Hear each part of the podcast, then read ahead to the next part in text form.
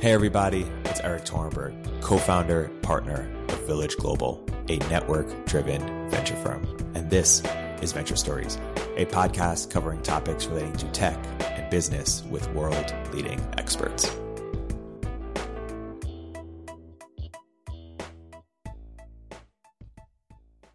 Hey, everybody, welcome to another episode of Venture Stories by Village Global. I'm here today with Zach Stein, educator, futurist, and writer of books such as Education in a Time Between Worlds and Social Justice and Educational Measurement. Zach, welcome to the podcast. Hey, thank you. Zach, when you're at a uh, an event or you meet somebody and you're really interested in um, in them having a sense of, of who you are, uh, and they ask, "What do you do?" Uh, how do you answer that question? Uh, I usually say something like, "I'm an educational philosopher." Uh, that, that's usually my answer. And then because everyone's been to school, it's pretty easy yeah. to get into a conversation about schools and schooling. Cool. So we're going to spend uh, nearly a couple hours going really deep on a, bunch of different topics, but I'm curious in the beginning to give people sort of a, a lay of the land of some of your your biggest uh, biggest ideas. And you know, some that come to mind are sort of how you spoke about the the, the meta crisis, uh, how you speak about sort of metrics for, for human consciousness, consciousness, sort of love as a ontological truth. I'm, I'm curious if, if people could take away any of sort of some of the big ideas from from your work. What are you most interested in in people taking away or, or going deeper on? Let's sort of give people a high level of land, lay, of land, we'll go deeper. Yeah, I I think that at the highest level, what I'm concerned with is the human, the nature of the human. You know, my my training is in psychology, and I say I'm an educational philosopher because when you're when you're looking at psychology, you're looking at the total ecosystem around the human, and you end up realizing that learning is this ubiquitous property of human behavior. Where actually, it's hard to not be learning, for better and for worse. uh, and so the result of that is that uh, we need to view all of our institutions as educational, or at least having as educational affordances. So as soon as you see that, and then you realize that we're likely in a civilization that is going through massive transformations, some of which look like collapse, some of which look like potential regeneration. And so, although learning is everywhere, and in a sense, education is everywhere, schools are in specific places, and schools are actually kind of in dire straits. And so, my second book, Education in a Time Between Worlds, the kind of elevator pitch that I give to kind of aggravate people is I say that I'm uh, trying to take the schools apart. That the schools are like kind of like dinosaurs that were invented maybe a century ago. Um, and as much as we try to tinker with and save the schools, if it is the case that civilization is in a major transformation, then education is the solution, but not necessarily schools as we have known them. So I'm arguing for a very radical rethinking of schools and schoolings in the name of education. So uh, before we get to that, why don't we even zoom out more and talk about some of the great transformations or crises that, that we are facing, and then we'll zoom back in for school. Yeah, so I'm ho- I'm honing in on this educational crisis, which is the focus of my book. Which is another way to think about it as is as a legitimation crisis, which is that the structures, uh, institutions, and infrastructures, especially schools, have fallen out of favor. They don't have our legitimacy. They seem to be like a sham. This is happening. Uh, and then it's also a capabilities crisis, which is to say, on top of that, on top of the fact that we're kind of seeing through some of the systemic elements into the dysfunction of the civilizational architecture, we're also unable to solve problems because the schools have been failing and the and the social media and other forms of kind of total information saturation have disequilibrated us so that we're actually not as capacitated as we need to be to solve the very real problems that we're seeing once we see through the kind of facade which has been obviously coming apart and so that's a broad educational crisis which is not just a crisis of meaning although it is in fact a crisis of meaning, which slides into a mental health crisis, it's also a crisis of capability and legitimacy. And so that means that a lot of what we'd like to accomplish in the schools will be very hard to accomplish in the schools precisely because it's a school. And we need to think about promoting education outside of traditional schooling contexts. Uh, and so there's huge educational frontier opening up as the wheels come off the basic structures that have characterized modernity for quite a while. Do, do you find it education between worlds is sort of interesting? To, I, I, could also interpret it like we're solving the education crisis in between the, these other crises. How do those? Are there any that you're particularly uh, focused on in terms of how it intersects with the education crisis? Well, I'm saying that the education crisis is the meta crisis. Is the meta crisis. Right. It appears to be like a technological crisis that actually, or an ecological crisis. Uh, but both those are tied up in human capability, human framework, human sense making, and a lot of human ego and human emotion. So, although I'm not denying the massively complex scientific and technical problems that characterize this civilizational transition, uh, I am saying that we need to look at the human first and foundationally that all knowledge comes from the human.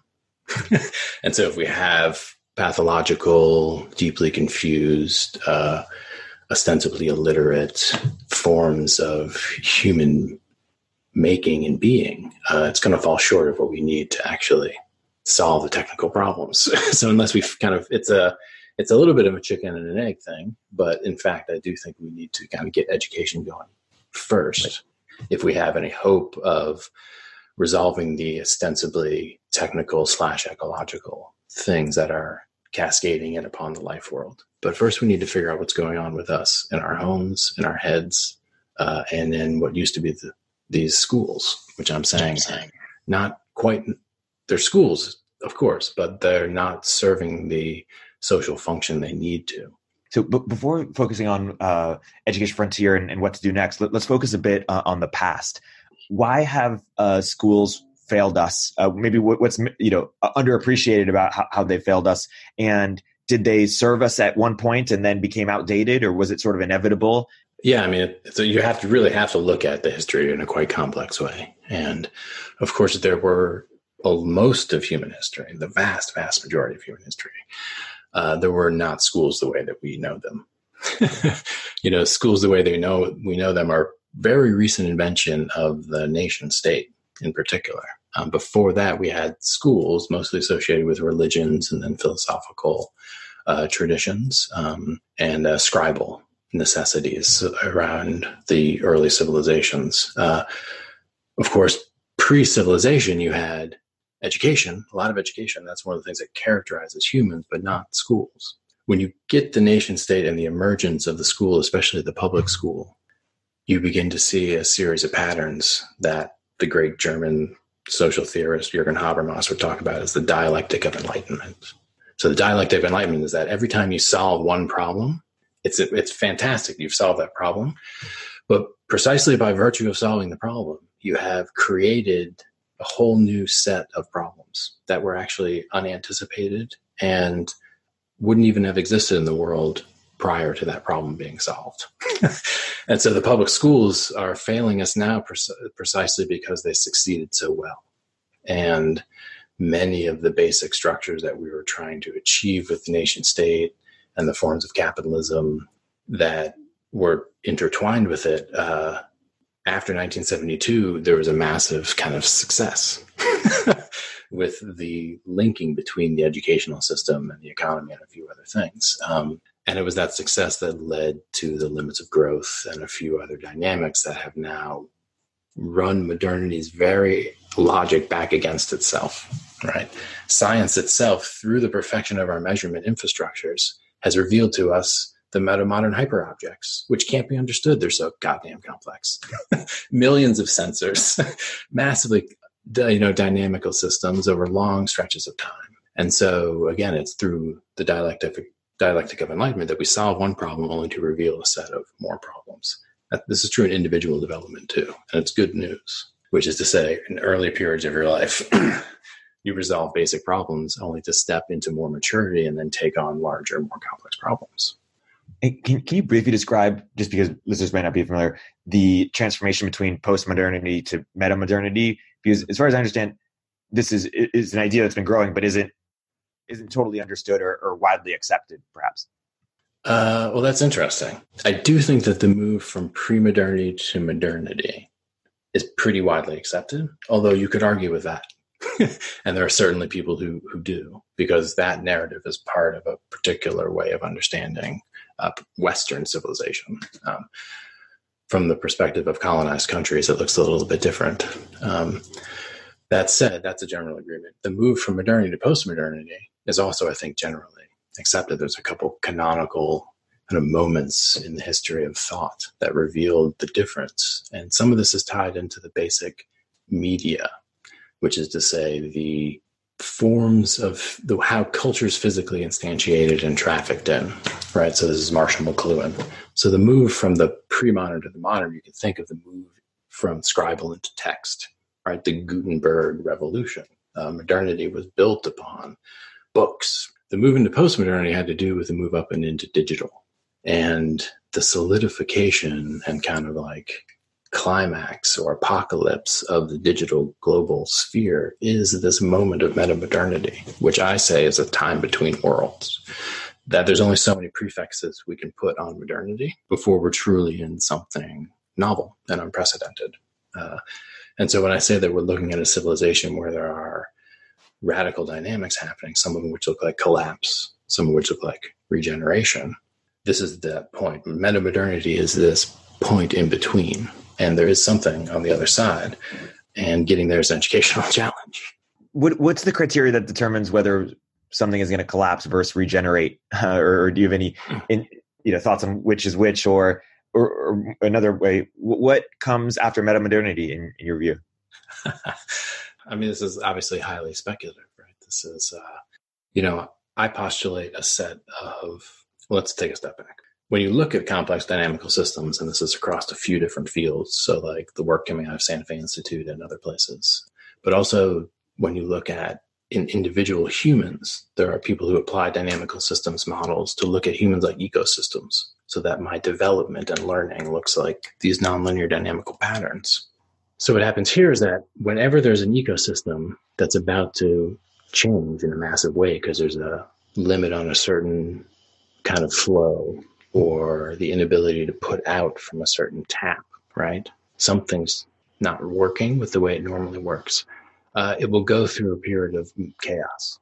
And during the chaos period, uh, this is called kind of the lead up to a catastrophic bifurcation. It's not clear what's going to happen. All you know is that you can't stay the way you were.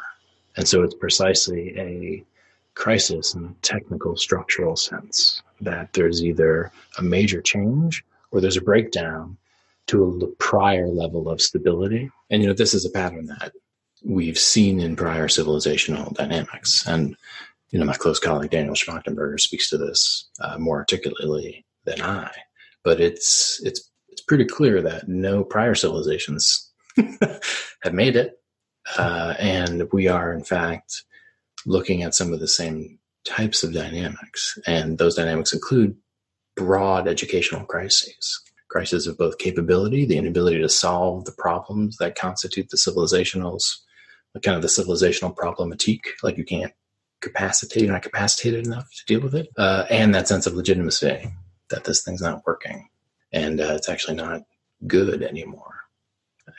So both of those are characterizing the culture of late capitalism or post-modernity or early metamodernity. Um, and so it's a radical fragmentation, often sliding into a nihilism. Whereas meta-modernity begins to rearticulate the fragmentation and weave together a more kind of quote holistic story.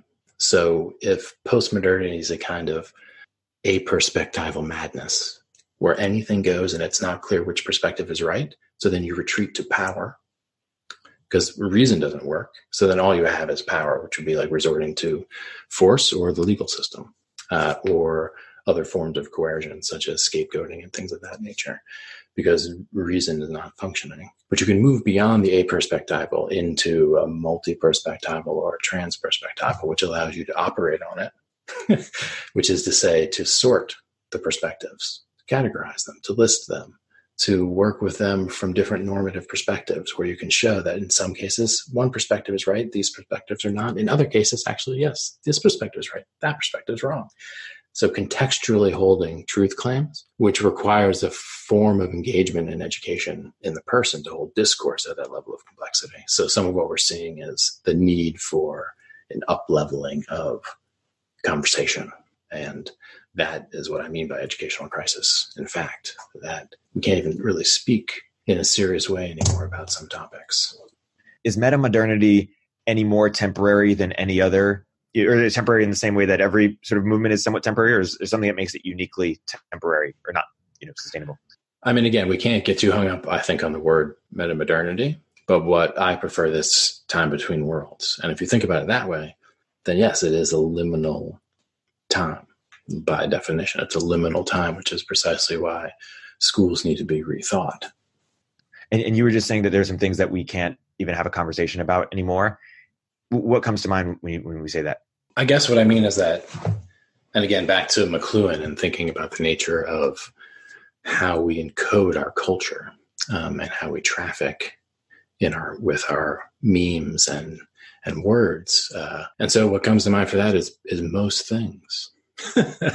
that in fact, when you look at the uh, informational ecosystem in which people spend their time, particularly in front of screens, what you're seeing is a, a pretty systematically distorted informational ecosystem in which many of the traditional norms of conversation that have characterized civilized humans have broken down or are breaking down and uh, where it's hard to disentangle a whole bunch of other incentive, incentives aside from just earnest discussion.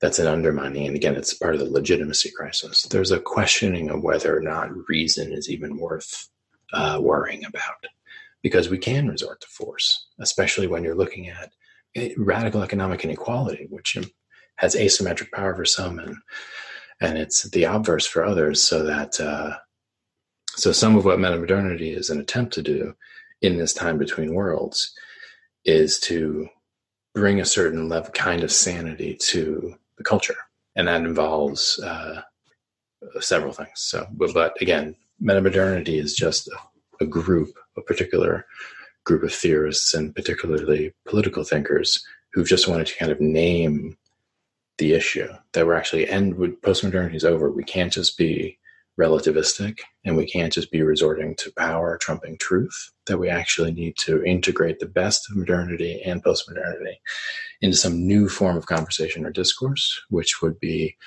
multi-perspectival integral holistic um, and uh, hopefully more earnest with a kind of sincere irony about the hyper objects that confront us including ourselves.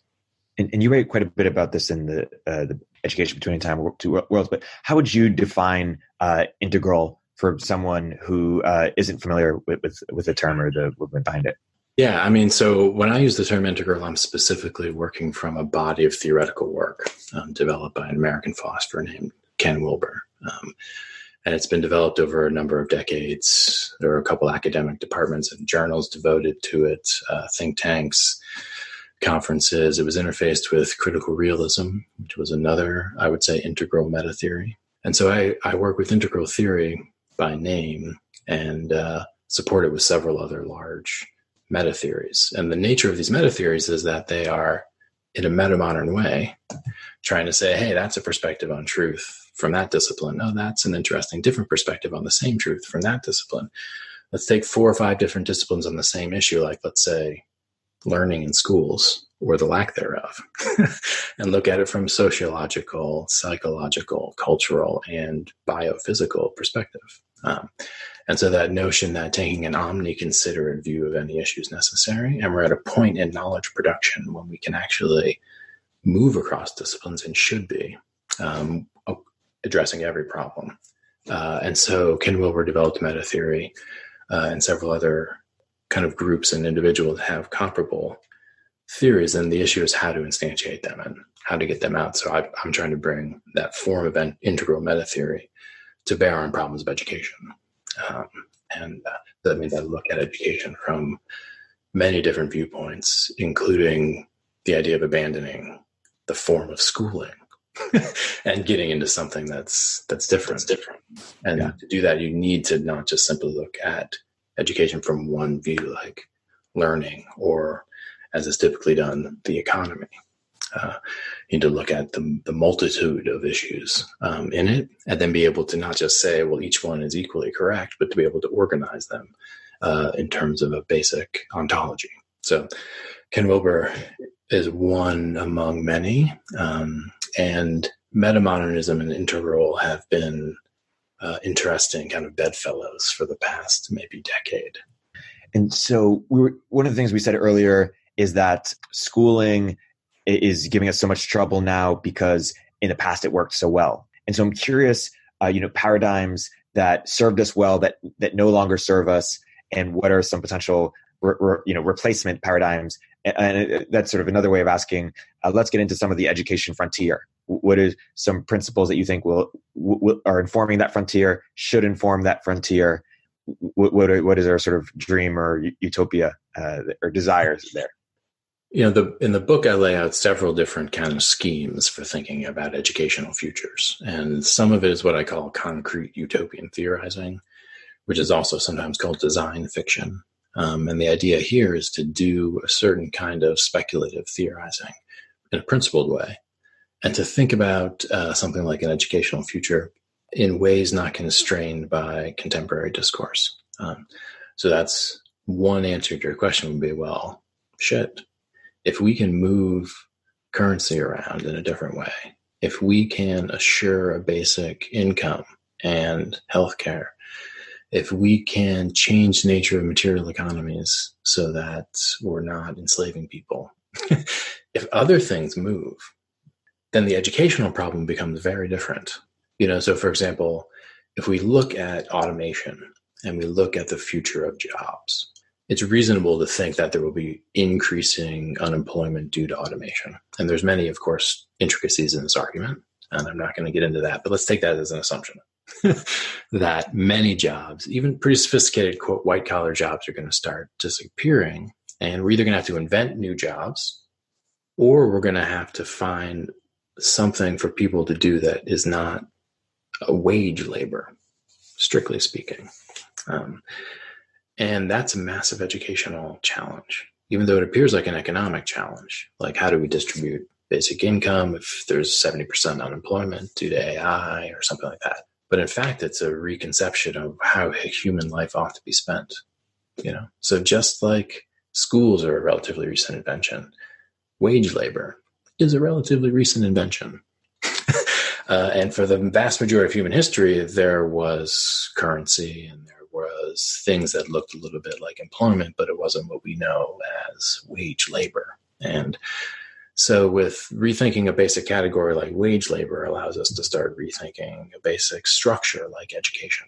And uh, you can go around and around. So, for example, were we to radically de escalate geopolitical violence, were there to be a serious peace movement and a gradual demilitarization, that would change the nature of schools dynamically. And you wouldn't even have to be a sophisticated educator to see the relationships between armies and, and schools. Um, so I'm, what I'm doing here is kind of doing what I typically do when when people ask me like, "What's the perfect school?" I typically actually avoid that question and say, well, you know, focusing on the schools is missing the educational impact of all social structure. That uh, labor law is educational insofar as parents can't get home. That enforced, legally enforced uh, schooling, of course, is obviously educational, um, but limits on the age of when people can work is educational. We can look at schools and we can look at what's wrong with them specifically. And I've done that in, in my books and in my first book in particular. I hone very f- carefully on standardized testing. And, yeah. And so that that's one way to go. But we can also think about what are the other things in the social system that people who aren't technically educators are tinkering with that are having a massive impact on human capacity development and cultural transmission and things of that nature. And so obviously the internet would be, and the media and the entertainment industries um, would be primary, um, and the healthcare industries. Instead of thinking about specifically about schools, uh, we need to think about the limits on what schools can do because of the surrounding social systems.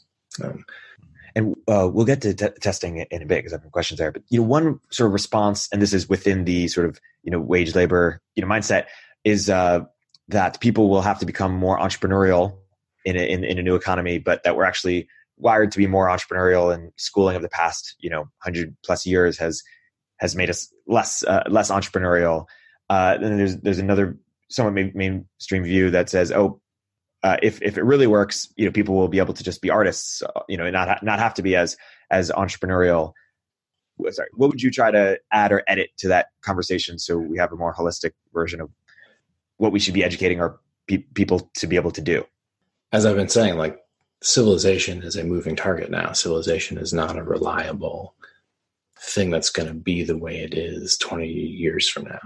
Like today and 20 years, say 50, 20, 20 to 50 years from now will be so radically different from the perspective of the basic infrastructures of our quote civilization that conceptions like running the algorithm of okay we need entrepreneurs is not it's not the right way to think about the kind of ecological and omniconsiderate awareness the next two generations are going to need to have in order to just simply survive.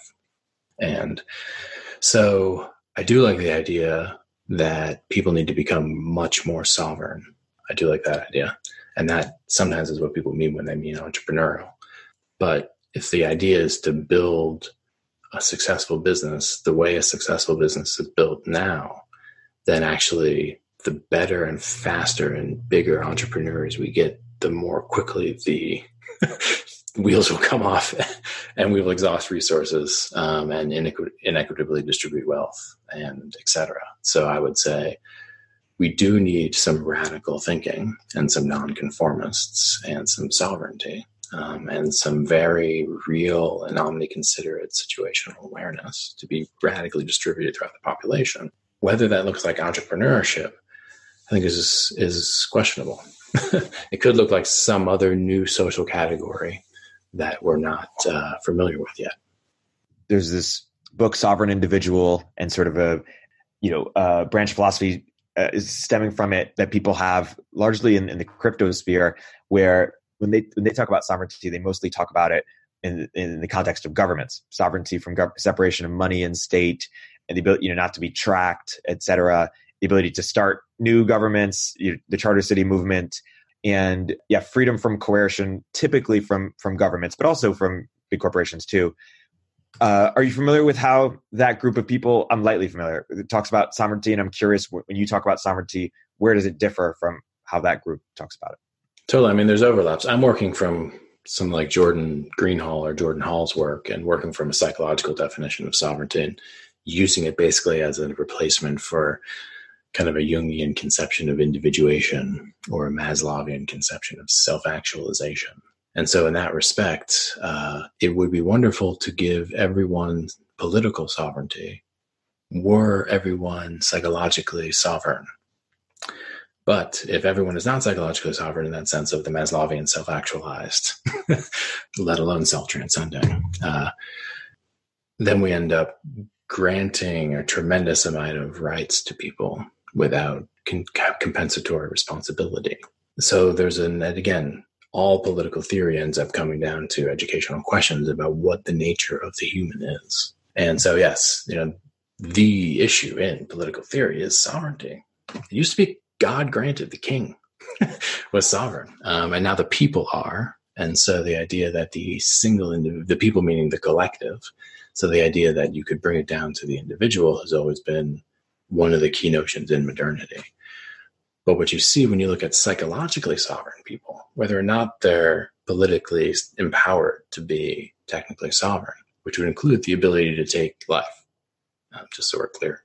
When you look at psychologically sovereign people who are, you know, Maslowian, self-actualized, post-conventional, in the Kohlbergian sense, um, you end up having a kind of autonomy that is wedded to communion and the locus of identity from which and for which one acts is not the quote ego or self or individual proper name.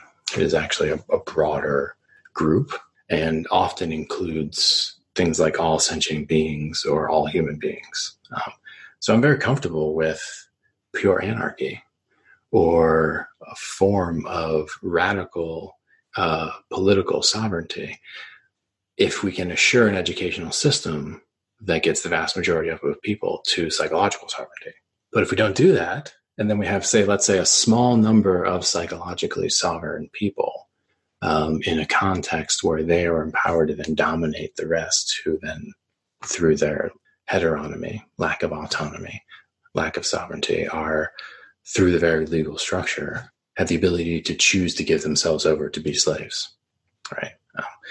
So again, until we solve some basic educational problems and are able to assure a certain level of basic human maturity, many political schemes are obviously utopian. And I would say surviving this civilizational collapse is probably unlikely unless we find a way to solve some of these issues having to do again with that form of psychological sovereignty or radical maturity.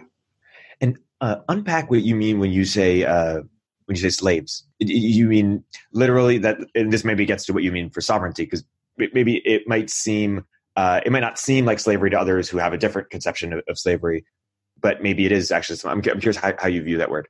I mean, it's very complicated. I didn't mean to kind of open that bag of worms. Oh, sure.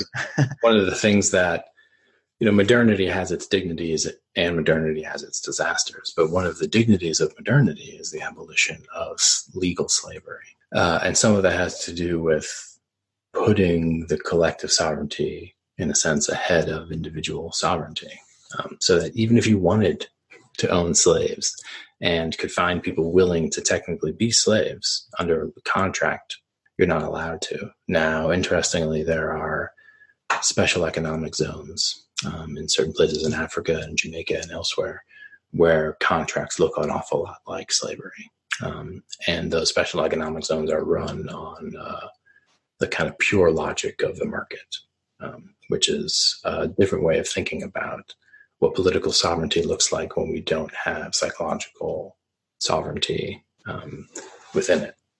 So, you, we were talking earlier what sort of the nature of a of a human is, and the you know, I'm lightly familiar with some of the, um, you know, mainstream philosophical interpretations of, of, that over time. There's the Hobbes, you know, state of war view that, you know, um, the natural state is, um, you know, chaos and, and civilization, uh, you know, civilizes uh, people. And then there's sort of the, the Rousseau other extreme view, you know, the noble savage and civilization corrupts. There's Locke, but Locke may be somewhere in the middle.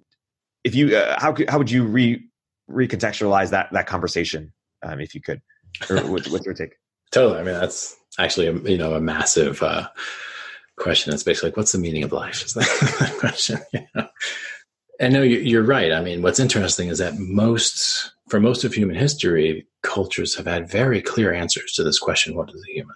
Very clear answers, um, explicit, articulate, uh, for a very brief period of time, coinciding with schooling, coinciding with wage labor, coinciding with the basic generator functions of our known civilization, uh, you got a breakdown and fragmentation in the answer to the question, what is the human? So that for the first time, again, part of the educational crisis uh, is a species wide identity crisis.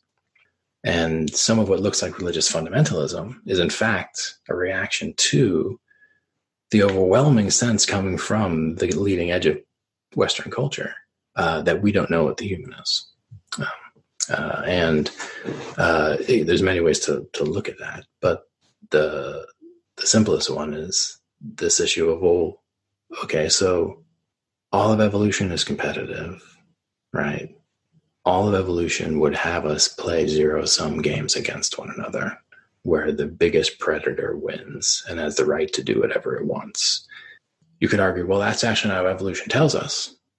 Right? You could take the Kropotkin view, you could move up an alternative evolutionary theory, and I would kind of do that. I'd like to do that. uh, but if you look at what's actually being said, Dawkins, or you watch Netflix and you watch a David Attenborough documentary, what you see is a particular reading of nature in which we must include ourselves. And it is a ruthless nature and uh, it does not provide answers to many of the questions that humans ask, which have been answered since time immemorial about, well, what's the meaning of my life? What is death? Can you unpack that alternative view that, you, are intrigued by? Uh, well, yeah. So one of the novel things about metamodernity is that we have a view back both through this vast expanse of cultural history with novel ar- archaeology and a really kind of deep sense of human history, which expands back into the deepest ever conceived notion of biological history.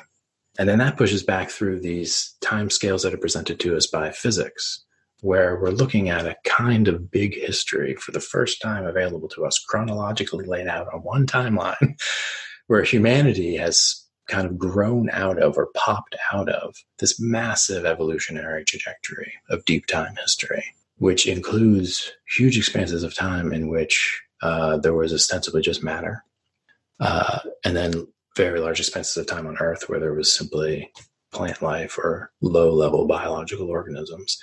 And so you start to see the sweep of the evolutionary story. And one way to view it, again, is as matter in motion that began with like a oops moment, like a who knows why that happened moment. Oops. And then, oh, randomly by chance, together on this planet, an amazing, beautiful biosphere emerged. Uh, oops. That's the answer. Oops. No, no reason for it to be there. Could have been some other way, could have never occurred. In fact, way, way, way, actually astronomically more likely that it wouldn't occur. But let's ignore the fact that it's astronomically unlikely and that it is, in fact, here. Um, so that kind of answer, like, oops, the universe appeared, and wow, against all logic, humans popped out. And then what are they supposed to do? Act on the basis of their misperception of the universe before them, which is to say, misunderstand evolution, misunderstand cosmology, and then assume absence of choice, absence of free will, zero sum games, um, competitive nature, so I'm saying that we're slightly confused here at the end of late capitalism um, and with the state of the human sciences um, and the humanities being such that we've given up on trying to weave a meta narrative or meta story about the nature of the human. Uh, this is another reason why the schools need to be dissolved and something else needs to emerge. Because to do education right, you need a really good answer to the question what is the human? Because you need to tell young children about the most basic kind of quote facts of life and what they mean. And the harder that gets to do, and the more distracted parents are and teachers are, and the more they're confused about what is actually the case about the most basic things that go on in their lives, uh, then the harder it is to secure the needed intergenerational transmission to secure legitimacy, meaning, capacity, identity. Uh, and you, have also uh, said that we've sort of too narrow of a concept of what of what nature uh, is that you know you know humans are sort of a natural part of you know within ecosystems but ecosystems are also within humans so or consist of humans and so we i think we struggle sometimes to you know is it is science and technology natural? Is it unnatural? You know how do we we always say oh it's not natural as though that's a bad you think but it's sometimes hard to determine what is or what isn't.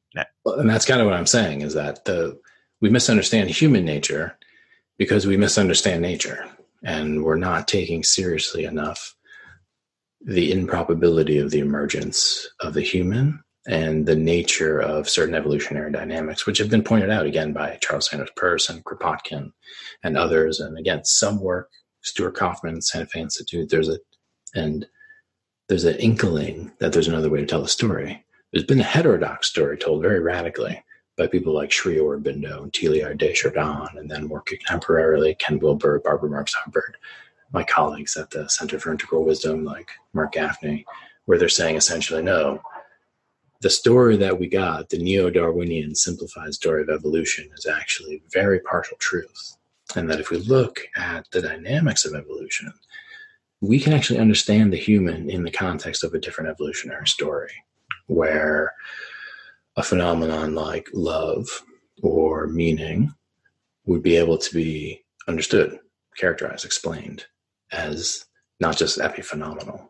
And so the source text for me in this is Charles Sanders Peirce. And so we can get into the reemergence of a evolutionary pansemiotic, which means like fundamentally intelligence or consciousness based meta narrative about evolution and uh, and what that would do would be a big history context in which to frame education again, so that you can look you can look And you can say, listen, we're one with rocks and plants and animals and the deep time history of the cosmos. And it has moved through not a determined course, right? But not also a random chance course. And again, we're in deep waters here. And you can feel when you start to speak about these things a certain allergy to these ideas in the scientific and modern mindset, which is to say that just my saying this and critiquing Darwinian evolution is enough to be dismissed. There's a need for a simple explanation um, and for certain ideological truths to stay in place. So it is hard to come with the heterodox evolutionary view, and it is hard to change the absence of a real conversation about the nature of the human. Before getting back to schooling, talk a little bit about love as as truth, because you've spoken about that on, on another on another podcast. I was curious to go go deeper. That it's not just sort of yeah, you word epiphenomena or something happening in someone's head or, or sort of an illusion, but that there's some tr- truth to it, um, or sort of a recent phenomenon that it's you know sort of in, very human. Talk, talk, a little bit about that. What, what you think? Wish people better understood about love. Yeah, I mean, what I'm what I was saying is not so much that it's a truth, is that it's real, that it's possible to reconstruct a philosophical ontology of love, which is to say the most rigorous possible story about that. This is real as real as gravity, for example, um, and that a molecular bond. A molecular bond is a very interesting form of attraction. And this is getting into the work I do at the Center for Integral Wisdom with Gafni. And when you're looking at the attraction at subatomic or chemical levels, um, we're looking at the emergence of organisms and let alone the behavior of organisms. You start to see these gradients uh, of allurement and bonds that appear to be eventually constitutive of new physical bonds that begin as agency, choice, quote, randomness. So there's one way of reading it, and this is how Kropotkin read it, and this is how Peirce read it, was that there's an unseen factor in evolution that actually sets the stage upon which natural selection plays out. And that unseen factor is something like movement towards greater complexity, movement towards greater consciousness, movement towards greater capacity and love. Uh, and the last ones get a little cheesy for the scientific mindset. And yet, in fact, reading Charles Sanders Peirce, it's hard to deny the agapistic, which is to say agape, or love based dynamics that characterize complex emergent processes, where the many spontaneously become a new one, similar to what happens in family groups or tribal groups or relationships, where uh, meta subject is constituted through the aggregate agency and choice behavior, which is to say that we create something new when we are in love, and that it is not a fiction, but a potential ontological reality that holds some vectoring potential for human evolution, which is to say, when we're thinking about a new civilization, we can't just think about the technical problems. We need to think about the problem space of love. What is there for us once we save the world, when we go home, for example, when we're looking one another in the eye at work um, and collaborating? And so, yeah, it's a, it's a deep issue. And seeing love as not distinctly human, but in fact as a kind of force of nature um, is an idea that has deep roots in Western esoterical traditions as well. So I'm not kind of making this up, and it's not particularly New Age. It's actually mostly the esoteric core of Christianity, Judaism, and Islam. The kind of, kind of omni agapistic or omni love based universal love, love supreme, as Coltrane would say. Uh, uh, are you familiar with the work of Robert Wright's Non-Zero? He wrote it like 20 years ago. I think it's somewhat fringe. Totally. It reminded me of, of your line when you said humanity and society becomes increasingly complex uh, over time. And his uh, sort of thesis, yeah, you could sort of trace a line back to human history, and, that's that's the story of human history is it, you know increasing social complexity mm-hmm. and increasing non-zero sum games uh, where where they're win-win or lose-lose.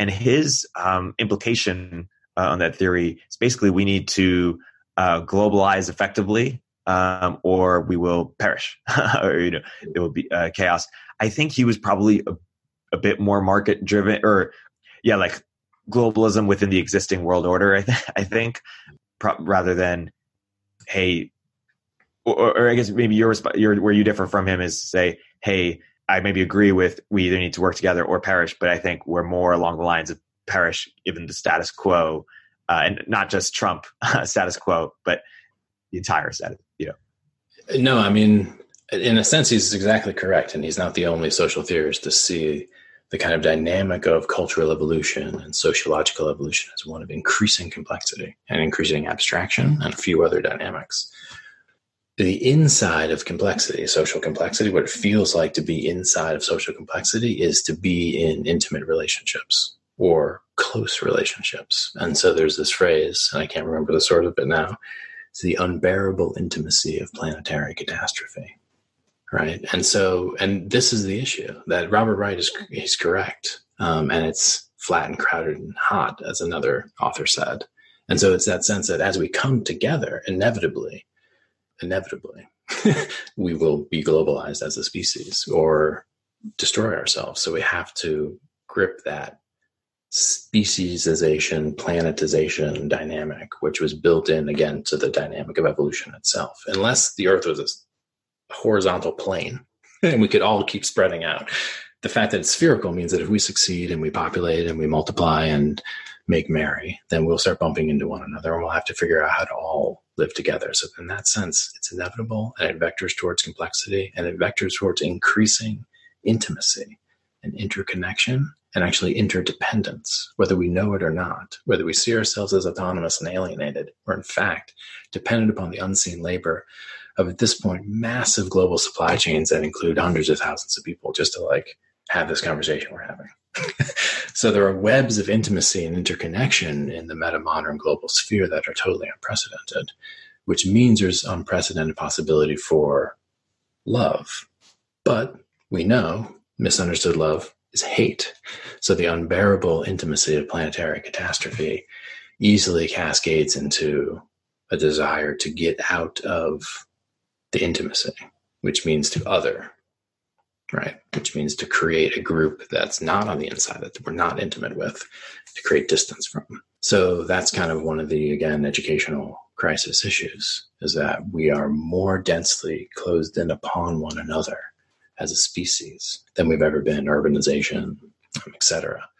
So, so yeah, Wright is correct. We need to figure out this planetization dynamic, and we're going to have to figure out planetization in the context of right now there being basically three worlds like the west china and the digital uh, and there being many kind of key dynamics including the ecosystem and economic structures that are in the catastrophic or key pre-catastrophic bifurcation chaos which means that the planetization will be kind of uh, all or bust like we will either figure this out and lock in some higher level, or we will lock in a pretty gruesome lower level of stability, um, yeah. or just go out in a blaze of of pure white light of nuclear disaster. And uh, all of these are again terrifying scientific and political and economic scenarios, but they boil down to, education. and again, it's not that it is true that I have this massive hammer, so everything looks like a nail, but at the same time, the human, human. choice making and sense making, meaning making legitimacy, all of these things are tied into how the future plays out in the next yeah. 20 years. But what do you mean when you use the word legitimacy? So, legitimacy, I, I mentioned it as one of the things under the umbrella of the educational crisis, characterizing the inside of what it feels like to be in this complex society. And uh, Habermas, again, I'll he's one of my favorites, wrote a book, Legitimation Crisis, I think probably 1972. He saw it coming, where he said, Hey, man, this whole welfare state thing and late capitalist forms of commodity production are getting to the point where people are going to stop buying into it. And so he was pointing at the hippies as the first example. Like they just don't buy into the system. And in fact, you will want to get a standing army and get a bunch of capitalist workers and a vast government bureaucracy, and you won't be able to find competent people to do it because they have given up handing over legitimate authority, both epistemic and other, uh, to the powers, quote unquote, that be. And so, and this is again part of that complexity dynamic. The more complex the society gets, the more it kind of needs to do for its people, the less it can follow through on its plans. Remember, Habermas again, dialectic of enlightenment. So he's seeing the welfare state emerges, solves a vast number of problems, like a vast number of problems, but now creates a whole new set of problems, including the fact that it can't satisfy everyone um, for a variety of needs. Yeah, so the issue here is that it's the exhaustion of a particular way of, of solving social problems. The you know, legitimacy, you know, psychological sovereignty, a question our, our culture would ask is uh, if these are the goals of our education system that we are, how do we measure success there? And I, I'm excited to talk to you because that Eddie, that's the wrong question, or it, it's or it's an incomplete question. And you know, there's this conundrum individually, you know, collectively, where the most important things are unquantifiable in some right. sense, and yet we keep trying to better quantify. So there's the question: Do you try to uh, better quantify them, or do you acknowledge that you can't quantify? The quantify them is to you know diminish them inherently and but still find a way to prioritize them. Because there's there's this uh, you know term in startup world actually you know measure what matters. Um, or like if you don't measure it you won't prioritize it. Right. And of course what matters can't be measured. So it's a conundrum. Yeah.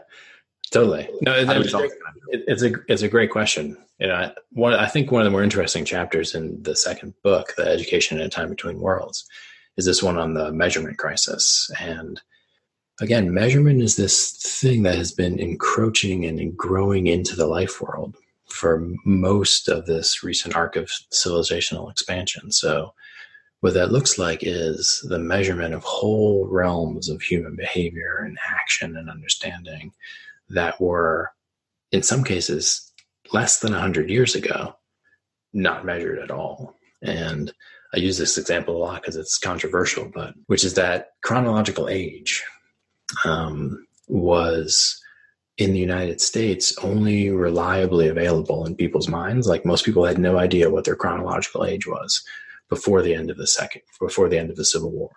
So it was actually the need to administer Civil War pensions that put in place the Social Security and administrative apparatuses that required by bureaucracy law that you know your exact chronological age. Before that, there were very few, if any, institutional structures that required you to know your precise quantitative chronological age. So people knew roughly who was older and younger, and you were marked by certain historical events. And some people who had certain forms of literacy were able to keep notes so that you could get an exact age if you wanted it, but there wasn't a need to track human life that way. Similar with the weighing of humans and measuring of humans of all kinds uh, if you look at medieval Europe, it was actually kind of an evil thing to do to measure somebody. Uh, you know, weights and measures are in antiquity the most contested ethical technologies. They're the equivalent of like the most refined metallurgy and the most refined physics to make these scales. And they dominate the practices of the marketplace and decide who gets rich and who gets poor. So when you look at the Bible and you even look at Babylonian texts and ancient constitutions, you see this obsession with justice around measurement and applications of measures and the kind of sacredness of the just measure. And so what that meant was that when you start to look, when medical science in particular started to look at the human and try to measure the human, there was this fear of a kind of witchcraft um, that would occur. And so there were some doctors who would come and they would just measure you, take your temperature and weigh you, and that was all they did. And they thought that that was enough. and I'm just pointing this out because we take so we take a reliable, ubiquitous measurement infrastructure for granted that you can go out and everyone knows roughly what a foot is in the United States. Um, that the United States is not metric is pretty much widely known. that you go to the gas station, you pump a gallon of gas, that you trust it's a gallon. That you go to the grocery store and take things off the shelf, and that you trust that those weights are there, even if it's coming from another country. So for the past about 200 years, we've been building behind the scenes a massive global measurement and standards infrastructure that is actually, for lack of anything else, a kind of a default global governance system. And one of the main characters in that is the uh, international standards organizations, which assure that when you go to another country, your credit card will fit through the slot. and assures when something is made in China and shipped to the United States, it will be the right size to fit in the cargo container. And then it will be the right thing to plug in your electrical outlet. And then all of the electrical standards and all of the industrial design standards. These things are codified at a planetary level. And we have tons of agreement and perfect efficiency there. When we like to tell a story that we can't accomplish anything at a planetary level, but we're actually doing it all the time to the extent that uh, I don't even think twice about going anywhere in the United States or anywhere, basically probably in the world, and worrying about electrical compatibility or digital um, getting on the grid or credit cards and things of that nature. Um, because there's such a seamless measurement infrastructure. And soon that measurement infrastructure is going to be networked and become this kind of uh, Internet of Things. Um, and so I call this a planetary scale meta, meta measurement infrastructure, basically, um, which will be tracking almost everything with great precision. So if the dictum of measure everything that matters and measure everything that moves has been part of modernity, then we've we've really played that out. And to the extent in schools and medical practice that measurements seem to actually be so much a part of what we're doing that we don't see the object that we're working with anymore. We just see the measure. So there's a fallacy of misplaced concreteness, as Whitehead would say, where we focus on the measure and the relation between the object and the measure, and then kind of forget that there's this whole complicated object there and that the measure is only one dimension. So, yeah, the hypertrophying of linear forms of measurements and single numerical forms of quantification and these types of things are part of the story I tell in this chapter, um, and part of the story of modernity, part of the story of modern schooling.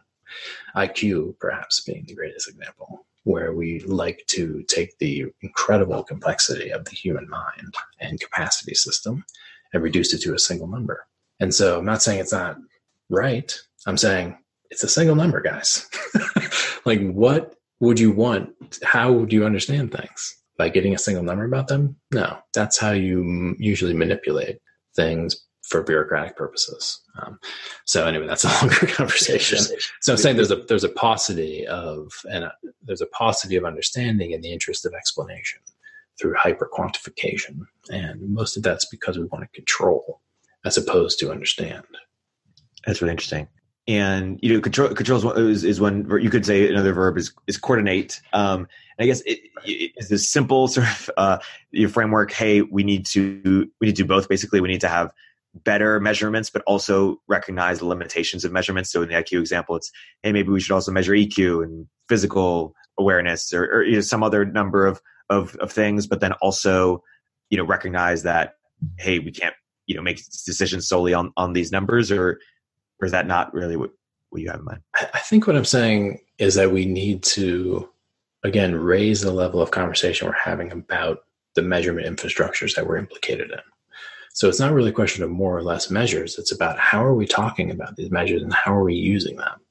So, for example, measurement error. Let's talk about measurement error. Very hugely important issue in metrology, which is the study of measures. And any good person developing a measure is going to know the measurement error on their instrument, and all instruments have a certain amount of measurement error. If you don't know the measurement error of your instrument, you actually don't know how good it is at measuring something. Again, back to Charles Sanders Peirce and the logic of uh, error. What that means is that we need to be able to know on, for example, medical tests, standardized tests for schooling, biometric indices we have on our smartwatches and other things that claim to be measuring stuff. What's the measurement error, guys? Just ask and we need to have a an articulate discourse about the fact that we are measured in these ways. Another example would be the psychometric backends on Facebook and social media. This is a huge network of measurement infrastructures that are trying to get a sense of who I am, how to predict my behavior, characterizing me on various metrics. Again, we need transparency. And to understand that's what's happening, we need to think about measurement error in those cases. and we also need to think about the fact that every instance of measurement is a power relationship. And this is another rabbit hole in the conversation about measurement is that those who control the measure, those who have the ability to make the measure the legitimate measure as opposed to some other measure, uh, they're usually the ones who have the greatest amount of power. Um, so it goes back to the idea of a foot being actually the length of the king's foot. The rulers make the rulers. uh, and so what that means is that the the capture of measures, especially in the digital space, which is to say that, that you're being measured and you don't know it, or that you're being measured and you can't actually have in our conversation and look at how the measurement tool works. So the occlusion of access to sophisticated vetting of measures that are used at you, to you, to determine you, to measure you, to make you bureaucratizable. That's a dynamic that needs to shift. And I think were it to shift, we would have fewer measures. because people because people would say, Hey, the reason you want to measure me is because you're surveilling me and you're trying to sell me something or trying to regulate how I work or you're trying to see if I'm promotable uh, or fireable or whatever.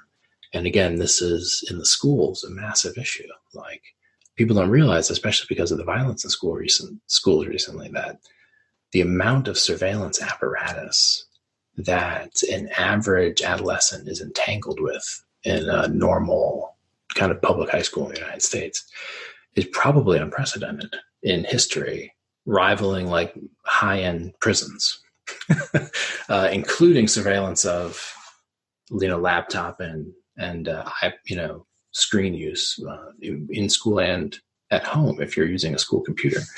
There's a deep dynamic again of total measurement. There's an ambition towards total measurement and total control, um, and the only way to combat that is to have a broader raising of the conversation about what the stakes are and how these things actually work. Um, you know, uh, so, like for example, you go on Facebook and you take a personality assessment, and it tells you your XYZ personality type, you have XYZ IQ. Again, bare minimum, best practice. How likely is it that I'm actually one of these other ones? How likely is it that there's an error and I'm actually one or two higher, five or six lower, right? If you have a measurement instrument and you know how it works, then you know that there's measurement error and there's noise. So the fact that we never have those discussions and we take all measures as just correct, sometimes one time measurements with lots of contextual variability. And it's dangerous and weird to talk about this in the context of medical measurement, but it's true. You take one blood test, it gets in someone's hands, it goes in a van, it drives to a lab, it sits on a shelf, it goes in a centrifuge, does a bunch of other things, and somehow gives back to you one number. On the basis of that number, you get a diagnostic and some very intense medication or treatment very little discussion about what are the things that could have augmented that number, how much bandwidth around that number is constitutive of measurement error. How does it actually work in the centrifuge? These kinds of things are not discussed, and the lab is a black box, and the number is uh, basically legitimate. Um, and the expensive medical assessment makes it so that it's very hard to do test retest reliability, doing multiple tests, doing time time uh, time cycle testing that would be needed to to assure uh, accuracy. So I think until we are able to raise again psychological sovereignty to be able to deal with the complexity of what measurement actually entails, and not just take measurement as something given. Uh, so educational crisis is part of the measurement crisis. Uh, until such time, we will be over measured and dominated by measure. And so if you look at the Sesame credit score system that's rolling out in China, um, this is the worst possible um, dehumanizing outcome of a totally omniscient, totally omniscient measurement metastructure. Yeah, so so yeah, we need to get a handle on how we're being measured, especially online, and yeah. uh, that's going to require these so-called psychometricians who are building these backends to come forward and actually talk about their psychological theorizing and the psychometric models that they use to build these profiles for advertising and, and political persuasion. And I assume that um, you know the control part is a big part, but just one of a few parts that are the problem here. Like, let's say, for example, the crypto utopia happened where something like the social credit score is not a government or it's not even a corporation, but it's decentralized groups of people on an opt-in basis. Because you know, uh, let's say let's took the control part uh, out of it as much, and that you had your sovereignty right. as to whether or not to participate. Right. Another version of the quantify the unquantifiable conundrum is the sort of uh, is um, do you put markets in a situation that didn't have markets before it? And does that you know, criticism there is that it sort of cheapens the relationship. An example here would be you know income share agreements uh, are now becoming popular in education things like lambda school. And you know, maybe the teacher should have some some upside in their student success. Would they care more?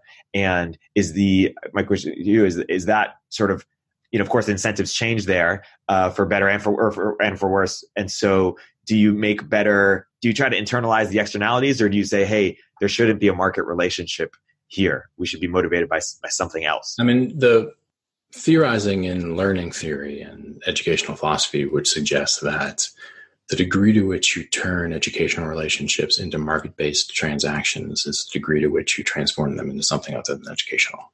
And it's not that certain kinds of learning and skill acquisition don't take place but it is that the message that's being sent is a duplicitous one. You're saying two things at once. Um, you know, contrast that with say parenting, which is I think something that most people would say we should not replace with market dynamics. that you should not be monitored in your parenting and then rewarded economically for improvements in parenting. Now, maybe I'm wrong. Maybe some people would like to do that, but I think most people would say no. If you're as a kid and you're thinking, okay, my mommy's being nice to me, is my mommy being nice to me because she's getting paid to be nice to me and someone's watching her and judging her on her job? Or is my mommy being nice to me because she loves me? Right. And so, again, Habermas talked about the colonization of the life world by the system. And so there are places in human life where we coordinate our behavior and get along by virtue of reason, um, which is to say, by virtue of communication, communicative action, uh, mutual understanding, a kind of joint discussion in the moment about what's feasible, what's right. Uh, systemic mechanisms for social integration could don't really care about whether there's mutual understanding. uh, but you can really organize systems quite effectively through transactional and contract based forms of bureaucratic kind of uh, short circuiting of mutual understanding. I don't really care if you understand. uh, you will you will do this. Um, and so, yeah, I think it is important to isolate as much as possible teacher student relationships in general from transactional dynamics. Um, so that uh, while it makes sense to sometimes, of course, pay tuition for schools or something of that nature, it's important that there is a clear relationship that is not transactional, that's based upon another way of human bonding between teacher and student. Um, so, for example, and this is happening a lot in college campuses now because of the nature of the student loan crisis, if the idea of student as consumer, student as customer, overrides the idea of student as learner, uh, then you're in a situation that's very complicated because customers are always right, right? they have to be. I'm paying your salary. Uh, I'm going into massive debt, getting like the equivalent of a mortgage, and you're standing up there telling me something I don't agree with. That's crazy. You're going to invite a speaker here to talk at my school where I pay the money for the phys plant and I don't agree with this speaker. That's crazy. The customer's always right. The student, on the other hand, as learner, is wants to be proven wrong. Right? Wants to be in an asymmetric relationship of knowledge and wisdom with someone who's a teacher who has their best interest in mind. And uh, yeah, so for as long as we have these kinds of transactional and especially debt based educational relationships, then we undermine lots of possibilities for intergenerational transmission um, and kind of give a certain spin on what schooling is that makes it difficult for real transformation to occur, real, you know, you know, actual learning, as opposed to diploma grabbing, like minimal skill acquisition, uh, zero sum game women winning. Like, do you have a view between uh, debt-based finance and equity-based finance, or is it just two, you know, similar but different mechanisms, but of a bigger problem? You know, I mean, we'd have to get into the specifics of it, but I, I don't think the issue with the way the educational debt crisis is right now is actually that complicated. To me, it just looks like common sense that this was a bad idea, like that we made a certain decision at a certain point in the history of the country to run the higher educational system in this way but you don't think equity-based finance for higher education would be uh, it wouldn't cause, solve some of the root problems? No and i think like i've been saying the root problems are actually making it so that solving the problems in schools is relevant. Like what we know of as schools and colleges and even some of what the university functions are are slowly transforming and changing into something much much different. So I, I, in a sense, I'm often end up having to take this stance when people are asking me like how to fix higher education or how to fix the public schools. I'm saying, eh, no, it's not really about fixing them. It's about finding a way to transition them into something that looks a lot different so that you would get instead of a college with a room and board and all these complicated phys plants and a whole bunch of other things, you'd get a decentralized educational hub network in an urban center that would be a kind of like reconstitution of Ivan Illich's deschooling society vision, where a vast time and skill sharing network emerges and a series of local community kind of spaces are created through government and entrepreneurial support. And you get like pop up classrooms um, and complex forms of self organizing educational behavior at the collegiate level among adults of all ages and young people who can do college level work. Uh, so that instead of a lot of the overhead and dynamics of the bureaucracy of education, we actually admit that with the internet and with a few other things, it's possible to totally get a college level education without spending seventy thousand um, dollars. What you're missing is social life and teacherly authority, embodied teacherly authority and classroom dynamics. But those can be easily be created, especially if there's some minimal support for that kind of educational hub network structure. So, I, in a sense, I'm saying I think these questions of whether the kid should take out a loan or whether he should finance college some other way are kind of like red herrings. That's, yeah. that's, that's kind of like saying, how do we pay for the dinner on the Titanic? Should we use our credit card or should we, you know what I'm saying? I'm saying, no, we need to think about yeah. getting office and into a different kind of educational vehicle altogether. Totally. But I'm, and I'm, I'm curious, so some people might listen and say, you, you're, you're absolutely right, Zach. What we need is, you know, market driven, decentralized uh, education. So the examples you gave, you know, people teaching each other stuff. It's like, yeah, they're, like Skillshare or uh, the companies that you know, facilitate these networks via markets. But are you also saying, hey, that that's also the Titanic in a different way, and maybe markets are a temporary solution because you know Adam Smith talked about you know self interest or the invisible hand, but in the future we will you know we will not need to be organized by self interest. We'll be organized by other interests, and so we will have something that looks totally different than markets. Or, or what is the role of, of markets in organizing? I mean, it, it depends what you what you mean by market. I mean, you know, market conditions are actually extremely hard to actually create because it requires informational symmetry. And if you look at the history of what has been called capitalism, you certainly shouldn't confuse it with anything like market. capitalism has not involved markets with informational symmetry. And when you look at markets with informational symmetry and you play a little bit with what we might characterize as currency, then I could imagine a self organizing educational dynamic that looks a little bit like a market with perfect informational asymmetry and several different forms of currency. So, removing the educational network from money as we know it and creating several different forms of education related currency are part of what needs to take place. And again, so it's not about it's not about less measurement. It's about a very careful way of understanding what we measure and how we measure it so that we don't measure, quote, educational units in dollars. Because uh, then your skill sharing thing becomes a way for somebody to get rich or some company to get rich, when instead it needs to be a way for everyone to get smarter together collaboratively. Well, I'm, I'm pretty fascinated. Can you go deeper on the importance of informational asymmetry or, or what that could even look like? Is that is that possible? What, what would that then maybe the what are some of the different currencies that, that you have in mind? I mean, again, this is not my field. I'm a kind of expert generalist, but uh, so there are certainly people who understand the nature of currency dynamics better than I do. But there's a simple story where uh, markets maybe did exist at some point, right? Where you're in a small town and everything you basically the people need in the town is basically there, and maybe there's one guy who goes and gets stuff that needs to be come from far away, but Fred has the apples and Bill has the pigs and this guy runs the whatever. And because you know everyone in this community, you know how he raises his pigs, you know what he would have had to basically buy to feed the pigs. So there's a sense that we all share in this community about the same amount of knowledge about the key commodities and stuffs that would appear in the market. Um, things get very different when you get market dynamics where there's a huge amount of asymmetry between the commodity producer and the consumer to the extent that they do billions of dollars of research to figure out how you make decisions and what you want. And they do billions of dollars of research to occlude information about the nature of their commodity supply chains that are planetary and global and actually kind of like hyper objects that your phone uh, total transparency into the nature of how your phone was created would be what is required for inf- perfect informational symmetry. You need to know as much about your phone as Apple does. Sounds insane. Sounds an insane idea. Proprietary knowledge.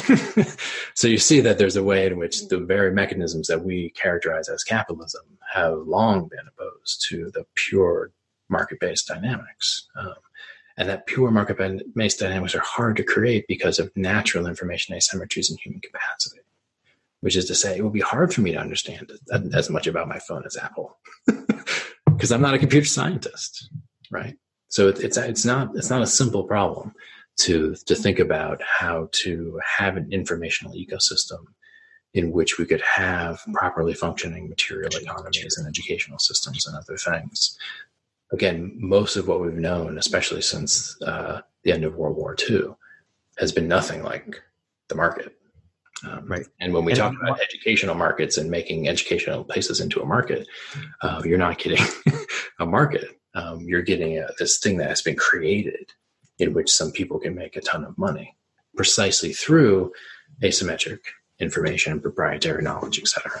Um, and uh, the fact that everyone needs a state mandated to consume education means that it's a captive marketplace, which is also not a marketplace. Marketplaces you're free to leave or enter. Um, if your state, with the force of law, requires you to buy something, it's pretty much by definition not a market. Um, so yeah, there's a little bit of kind of like illusion going on there, um, and, uh, and that's because if we really want markets, then we need to fix the educational system because people need to be smart enough to be empowered market actors. If you want to maintain informational asymmetry, then you actually might try to build an educational system that would make people stupid can you help me better understand or why informational symmetry is so important? Only because you know the the amount of expertise in the world is bigger than can fit in one person, obviously. And if we think of ourselves as as a collective, pe- different people need to specialize in, in different things. Exactly. So w- why is it important that we all and you know people you know uh, maybe this would be controversial, but make money if other people are buying what you know or find value? Not always, or maybe not often, but why is it important that there's informational symmetry when expertise is bigger than can be in any one person? So, the kind of information that an expert has, which is hard for me to access simply by virtue of my own capacity, is a different kind of asymmetric information situation. That's a situation that I call a situation of potential teacherly authority. So, in a good situation, the expert should be able to explain to you what's going on. If you were to take enough time and do the work, you could come up to that level of expertise. So, there's a kind of teacherly authority in play when you're looking at levels of expertise the asymmetric information that characterizes the kind of hyper agents in the capitalist world system, these large corporations in particular, it's totally different. because it's it's literally information about how to manipulate you through advertising, and it's information uh, that is systematically kept out of any kind of teacherly. They don't want to teach you. They actually have legal things in place to stop you from trying to learn. uh, and so it's when expertise gets tied into those structures that exclude it or occlude it from its potential as a for- source of teacherly authority that the problem is. And so, again, back to the medical system, it's like we want to be able to understand for ourselves what's going on with our bodies, but we're often told that we shouldn't bother because the doctors are the experts. Um, as an educator, it's hard to hear that because I I do think that uh, people can learn for their whole lives about all kinds of complicated things. So yeah, so this is again part of that psychological sovereignty conversation hinges upon this issue of expertise. And the conflict between expertise and democracy became very clear after World War II. And it was one of the things that kind of emerged was this rhetoric of meritocracy, which is to say that, well, it can't just simply be democratic mechanisms. There are these gradients of expertise and capacity. So, so yeah, so that's again basic issues in governance. How do we bring together some kind of egalitarian notions with some kind of like representational democracy notions with some kind of meritocratic motion notions? All three of those are obviously essential in different contexts. one of those alone is a nightmare. so I, I really want to push my own thinking on income share agreements because I've, I've think, thought about them a lot from a business perspective, and I'm, I'm, a, I'm an investor in, in, companies, but not from a you know sort of multifaceted perspective as we're discussing them here. So one um, example I give up some give sometimes is so I've invested in a, in some companies, very small uh, amounts in ways that are not economic or not material for me at all, and yet for some reason I have a sort of symbolic. Maybe maybe I'm an outlier here, but I have symbolic bonding towards them. Uh, where the example I give is, hey, if they were uh, in town and want needed a place to stay, I would I would always offer it, even if their company fails ten years from now. Like I'm I'm always bonded to this person in a similar way that you know uh, I wouldn't necessarily for a person on, on, the street, but if you told me that person on the street was my fifth cousin, I would say, oh yeah, you know, you, you stay over. And, and what bonds me to my fifth cousin is sort of this the story I tell myself that I've we've sort of I don't know if it's offensive or controversial words, but like genetic equity in each other. We we are right. genetically bonded, or, or, or, even culturally bonded for for some reason that I have to get, give them my couch. And I was wondering if income share agreements are sort of a way to extend this sort of perceived equity that we uh, have, in, and, and not literal because it's so symbolic in each other that it could get us a way to care more about people if I'm bonded to you in some way that uh, we share. Our, our fates are shared. Basically, can you make legible um, the intertwining of our collective fates? That's a question I have for you. And then also going back to the the parent example, it's uh, you know I, I see the sort of double bind or a teacher example. I see the double bind of hey, how do I know that you're not just trying to make money off me? But I'm curious, even with without that, how, you know, for example, uh, how do I know that you don't love me for your own sake, but not for the joy that you get out of loving me? You know, how do you know that it's not super selfish of you to want me to do well? Because then, you know, that you get status benefits or you get other, other benefits. Like, I'm, I'm curious, If you took out the control part, if you took out the, it's government mandated or it's corporate mandate and it's all decentralized and crypto utopia happens. Is there still something inherently cheapening when you, when you add a market element uh, totally. I mean, and this is the again measurement, like I was trying to allude to with the kind of medieval example that don't measure me. Like the intuitive sense as measures and modernity started coming, we're standardizing measures, doctors have all these measures. The intuitive, like folk psychological sense was like, mm, don't measure me. That's like some trick, like you're playing some trick or some hocus pocus, uh, a curse, like you're cursed, like putting a curse on me. There's a way to think about like what are the limits of commodification and that's really what we're talking about. We're talking about the turning of things that were not commodities into commodities, which means translating them into something that's monetizable, which means quantifiable.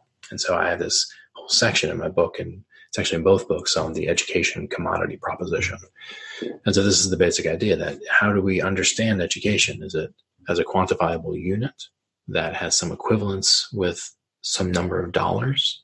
Like, so if I pay this much money for an educational experience, I should have this many clicks up on the education measure, right? Which would be maybe future earning potential or something. So the we're boiling the educational understanding and experience down to the quantifiable and then monetizable unit is the same thing that happens with any commodity process and it also happens with human labor. This is called by economists the labor commodity proposition where you boil all of the complexities and fleshiness and sweat and blood of labor down to a single number. Um, and then you just negotiate that number on the market like any other number. And uh, so there's you can see that our trust in numbers and the fetishization of numbers uh, has run wild to a certain extent. So yes, while I do like the idea of kind of experimentation in alternative currencies um, and alternative measurement infrastructures for educational experience. I prefer those innovations to have a certain quality, and they this comes into my meta theory of measurement, which is in again the chapter in that book. So so yeah, it's a it's a it's a broader kind of deeper issue. You had two questions, and I'm trying to remember what the what the second one was. Oh, the second one was the um, what you said about the teacher and the kid. How do I, or parent? How do I know you're not just trying to make more money? But there are other. Like, why, why don't we say right. that now? Now you're into right now. You're right. Totally. Yeah. Now you're into the phenomenology of love, right? Which is to say, what? How do you know anyone really loves you, right? And this, this, this is well, then this is a very real human. Ben, what is the human? How do we know when love is there? And that comes down to trust. And if we trust numbers so much, that we forget how to have a totally unmediated, totally non contractual, totally non quantifiable relationship and dynamic that is held in a trust relationship and love. And uh, that's the pure kind of resilience of the life world. And that's the kind of gift that humans give one another is the luxury of love and trust among people who are lovable and trustworthy. Uh, and so now, of course, there's so much breakdown in that that we want to put in institutional structures that will assure civil behavior and assure following contracts, even if we retreat to pure isolation, even if we retreat to pure autonomy and alienation. Um, but that's it's impossible.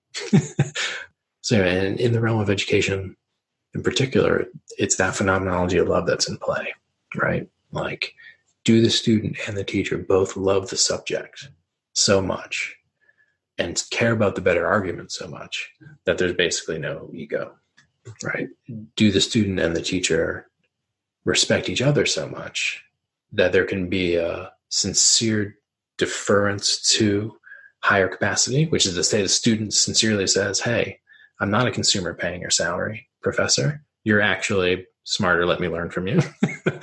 And similarly, this, the teacher respecting the student, saying, I'm going to teach you in a particular way that, that brings you into sovereignty and would allow you to be a teacher like myself, where I become obsolete, as opposed to state based and medical based teacherly authority that refuses to allow sovereignty, that wants to keep the expert uh, in place uh, above. So, yeah, so there's these dynamics that I think have existed in fits and starts in various places in educational systems, historically speaking. So if you look at like the guild systems or the mystery school systems, you start to get structures of education that hold in place dynamics of teacherly authority through mechanisms that are not in any way transactional or based upon, you know, the legitimacy of the nation state or some fiction about the economy or something like that, that they're grounded in the they're grounded in the life world and in what I call like the metaphysics of the, of the given, basically. This does all extend back to the, the nature of the human. I, have heard this theory of basically, basically the punchline theory is get your tribes out of my markets or tribal thinking out of my markets and your market thinking out of my tribes. And basically, the punchline is um, we need to coordinate in, in global uh, global ways, or, uh, or take that as a given. And one theory says that we can uh, on a micro level, we're wired to to you know be able to love you know 150 people or whatever it is, a, a small amount of people, and then what markets help do is you know make you act with uh, or act, uh, coordinate among you know millions of people, or, or, for people you will never meet, or or for people who you might have a you know you might not naturally like, and so uh, I guess you'd probably quibble with that you know presumption in the beginning of hey love is limited or that well, back to the you know we had the developmental models, the, the Jungian individuality, the Maslowian self-actualization, the post-conventional Kohlbergian sense, the cosmocentric Wilberian sense of a height of maturity in which, yes, love is not limited. And the idea that the market is universal in the way religion is universal, that's part of that mythology that began with the birth of the capitalist world system with Adam Smith. And it's not, it's not actually wrong. You remember I said that we're networked behind the scenes in this massive constellation of intimacy that the products that are made, once we look through the fetishism, the, the commodity fetishism to the actual commodity chain that produced it, we realize it's all this blood, sweat, and tears from all over the globe. And so, yes, we're connected to all these people through the market in a vast chain of intimate relationships. But often, what we are doing is externalizing damages through the market. And that's why we're recluded from seeing the full network of intimacy that we're actually in every time we step into a store or buy something online. So you're right to see the kind of like logic of the market and capitalism moving all humans into this planetization, kind of these global supply chains. And as I mentioned, the international standards organizations that basically are defunct, they're like a de facto global governance system interconnecting all the ships and cargo containers and you know fiber optic cables and internet like all of that stuff is coordinated by virtue of capitalism and it's interesting like i've read enough marx to have respect for you know, non-vulgar uh, Marxism. And there was always this sense amongst, including among Marx himself, was like, whoa, whoa, whoa, whoa, you get way too soon, guys. Like not Russia now, not probably not even England now. Like we need to wait until the entire planetary capitalist, you know, metastructure has been constructed, and we're con- the means of production have brought us to a state of total planetary closure. The unbearable intimacy of planetary catastrophe. And it's only at that point that we can think of flipping those same universal mechanisms in the service of something like love, as opposed to in the service of something like endless accumulation of fictitious value um, and hoarding of it by a small number of people. so, yeah, so there's a radical potential transformation on the horizon, which wouldn't be a regression back below the planetary infrastructures, but actually a repurposing of the radical intimacy of this capitalist world system. And of course, the transitional infrastructures will be, you know, dynamic and some things will have to be entirely taken apart. But I'm suggesting, for example, the schools, like we use the existing school buildings, we just repurpose them and make them some combination of like community center, daycare, library, computer center, co working space, where the time sharing and skill sharing pop up classroom facilitating software resides. And uh, there are places where people can come. And, and so thinking like that, how do we repurpose existing infrastructures that are right now encasing us in a kind of not great intimacy, an intimacy that we don't really want to look at. and how can we how can we get it to be so that we want to look at where our things come from and we want to look at what our situation is um, vis-a-vis the rest of the world like the global south until such time well again legitimacy crisis the capability crisis the identity crisis will continue to cascade because we can't really look at what's what's happening. And we know we're in this intimate enclosure with the rest of humans on this spaceship earth. And we're getting really claustrophobic and freaked out. Uh, you know i know thousands of people created this phone and i will never meet them. And i have no idea like where the, where the rare earth material like rare earth materials and all like well, who knows? And i actually don't even want to think about it it's like like I said, it's like a meta modern hyper object. And so that kind of stuff, we need to think about a way. What would it look like if we had really sovereign psychological individuals, and how would they relate to these these vast infrastructures that we've been bequeathed by by the history of the capitalist world system? It's a it's a challenge. And so, if I am saying something along the lines of, "Hey, I'm trying to make legible." for my own life or help people for others if they want to the intertwining of our faiths so that we have internal context but also social context to, to care about each other in a non-weird way. And you know family is one one way that we have in society but that's limited. And and you know having symbolic equity in each other could be another way. Do you say hey you know legibility is a fraught game don't, don't do it at all? Or you know maybe markets should be one of uh, uh other you know uh, or equity should be symbolic equity should be one of other ways?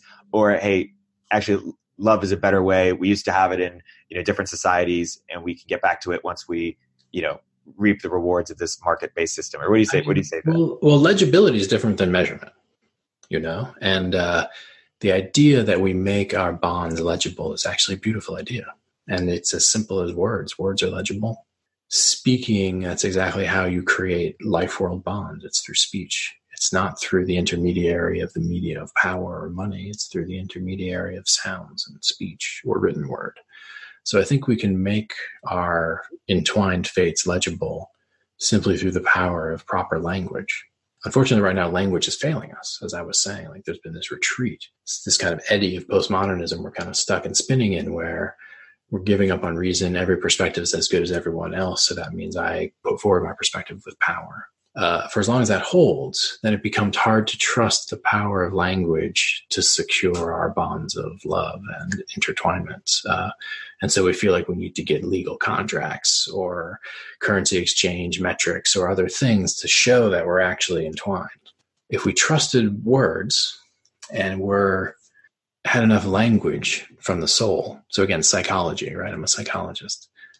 Psycho, psyche, soul, Logos means language or speech or logic. So it's like, what is the language we have to make legible our soul, especially the world soul, the anima mundi? And so I love this framing of making legible. I would just say, let's not push it into making measurable, because those are two very different things. Um, you know, so for example, when the caveman dipped his hand in some kind of paint and put his whole palm print on the cave, however many hundreds of thousands of years ago, he was making himself legible. And we could measure the size of the hand and or whatever and try to compare it genetically and try to make that into this abstract, you know, abstract ob- objective kind of like but in fact, it was a more significant symbol than that. And that's what non measurable, but still legible language and culture allow for.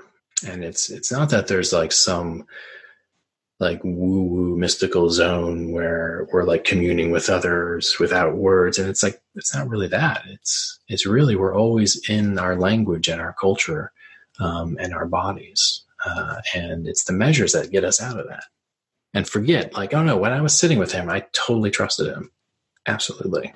He would have had to be a genius sociopath to like act that way. and I don't think he's smart enough. So I totally trust him. And it's like that there is a certain um, trust you can have in a well socialized human mind body. And so the degree to, the degree to which our educational environments are healthy is the degree to which we start to trust ourselves and then trust one another's when, when you say different educational currencies, do you mean something remotely close to like, you know, right now I guess IQ is maybe a currency or measurement, like a currency around how to measure sovereignty, or or, or, or what types of currencies do you mean? And I guess what, what I'm trying to get at is if we don't have some measurements of currencies, I'm not sure what the right word is. How do we make sure that we prioritize them? I, I assume that's less hard right. part. But then the second thing is, how do we even know that we're doing a, a, a good job there? Right. Well, so I'm saying, like, imagine you get credits for teaching and you get credits for learning. And these credits cannot be redeemed for dollars or food or anything like that. They can only be redeemed for more teaching opportunities or more learning opportunities, right? and so the idea would be that if you're a successful teacher, um, then you get credits to learn. Or if you're a successful learner, you get credits to either do more learning or to start teaching. And so you can imagine ways of assessing whether a teacher's been successful or a student has learned that don't require quantification. That's the thing. It's very easy to think about even assessment without thinking about measurement. Those are not redundant. You know, assessment is a way to make learning legible. It does not necessarily need to be quantifiable. Um, there's lots of uh, even very scientific qualitative methods uh, for looking at behavior and looking at speech and other things to show oh there's been growth there's been aggregation of more conceptual the performance of understanding is richer than it was previously so we can have rich languages of evaluation without reducing all the language of evaluation to quantitative measurement. Um, and is the problem there i guess the more the standardized element of it then? Or because i assume that these- but it's okay to not be standardized as long as there's a certain amount of trust in the considered judgment of the people who's doing the assessing, uh, which is to say, one of the things we've done with moving assessment infrastructures out into all realms of education is disempower the kind of professionalism of teachers. We've said, nah, we don't really trust you to like make a considered complex judgment about whether that kid is fit for college we're going to put that kid in like a scientific environment, like a hyper surveilled situation, and I charge him 600 bucks and do a standardized test. And then that will show us whether he's ready for college. Whereas a teacher who'd spent, let's say, two years with a kid in high school and advised him could probably tell you pretty damn well. but we don't trust the teacher. And so, again, the Trust in Numbers, which is the name of a book by Theodore Porter, it's a wonderful book, Trust in Numbers, uh, supersedes um, other forms of more complex trust that we would have to place in teachers. So, yeah, so that's again, I think we've moved into the quantification of educational performance mostly for bureaucratic reasons, not even for scientific reasons. You know, most of the standardized tests don't yield good science. They yield high level statistical averages of huge groups. It's not learning science. Um, it's like demographics or something. And so you're looking at the quantification for ease of certain types of bureaucratic decision making, as opposed to quantification for ease of teaching or learning.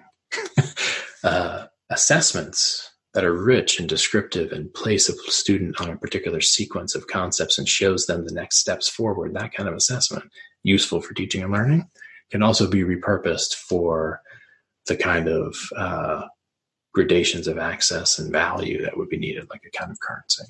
Um, so yeah, and again, I, to call it currency may be unnecessary. It may just be that there's a certain way that we keep track of learning and teaching in the skill network. And, and you'd expand this to things like healthcare and, and uh, assessment without qual- quantification. It's very, I mean, it's, it's usually, I have no idea like quite what to do, but, but yes, we need to think about assessment outside of quantification. And in healthcare, we need to think about forms of assessment outside of even physiological assessment, which is to say the interiority of the healthcare. What does it feel like to be a patient?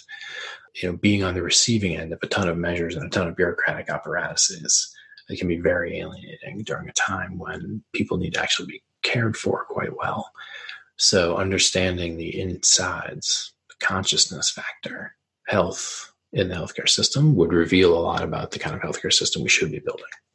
Because right now we don't really know we know like technically scientifically we'll do anything to prolong life but it's unclear again because we don't know what the human is how to treat people how do we speak about death is it the case that death is always preferable to life uh, is it the case that the doctor should not think about religious topics or discuss the state of the patient's like soul or psyche so it used to be that medical profession and religious profession were quite close So again, I'm saying time between worlds. When you think about institutional change, you need to think quite drastically. Um, and that there will be transitional fixes and patches on current system, but at the end of the day, uh, we're looking at a system that's fundamentally unsustainable down to its axioms. And so that, uh, yeah, we need to reconfigure. Um, and I think most carefully about education. So I wouldn't really care to speculate more on healthcare, but I've seen enough of what goes on in there to know that there are similar issues that have to do with hyper measurement, um, yeah. hyper bureaucratization, uh, hyper like matrix of legal and financial apparatuses layered across the potentially human to human relationship. And uh, regardless of the situation with medical measurement that I mentioned before, which is a whole other issue, it has to do with medical epistemology and medical ontology. There's just this issue of how do we treat people? What does it feel like to be in the medical system? Answer from the preliminary early stuff that they do. Some healthcare providers do kind of surveys and stuff. Uh, not good is the answer. Um, and it's not just that it's expensive, although that is some of it. And same with education. When you ask kids, what does it feel like to be in school? What does it feel like to be in college? Um, very few say that they like it.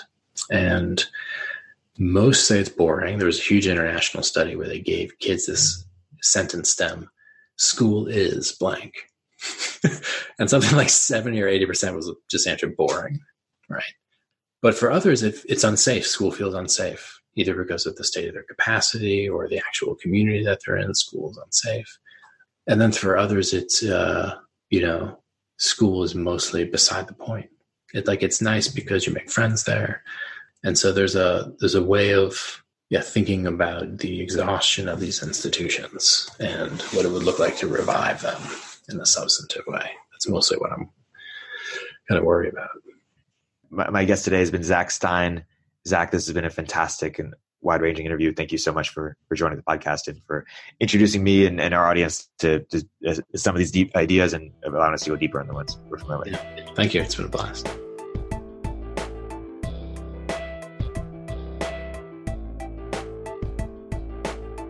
If you're an early stage entrepreneur, we'd love to hear from you. Please hit us up at villageglobal.vc slash network catalyst.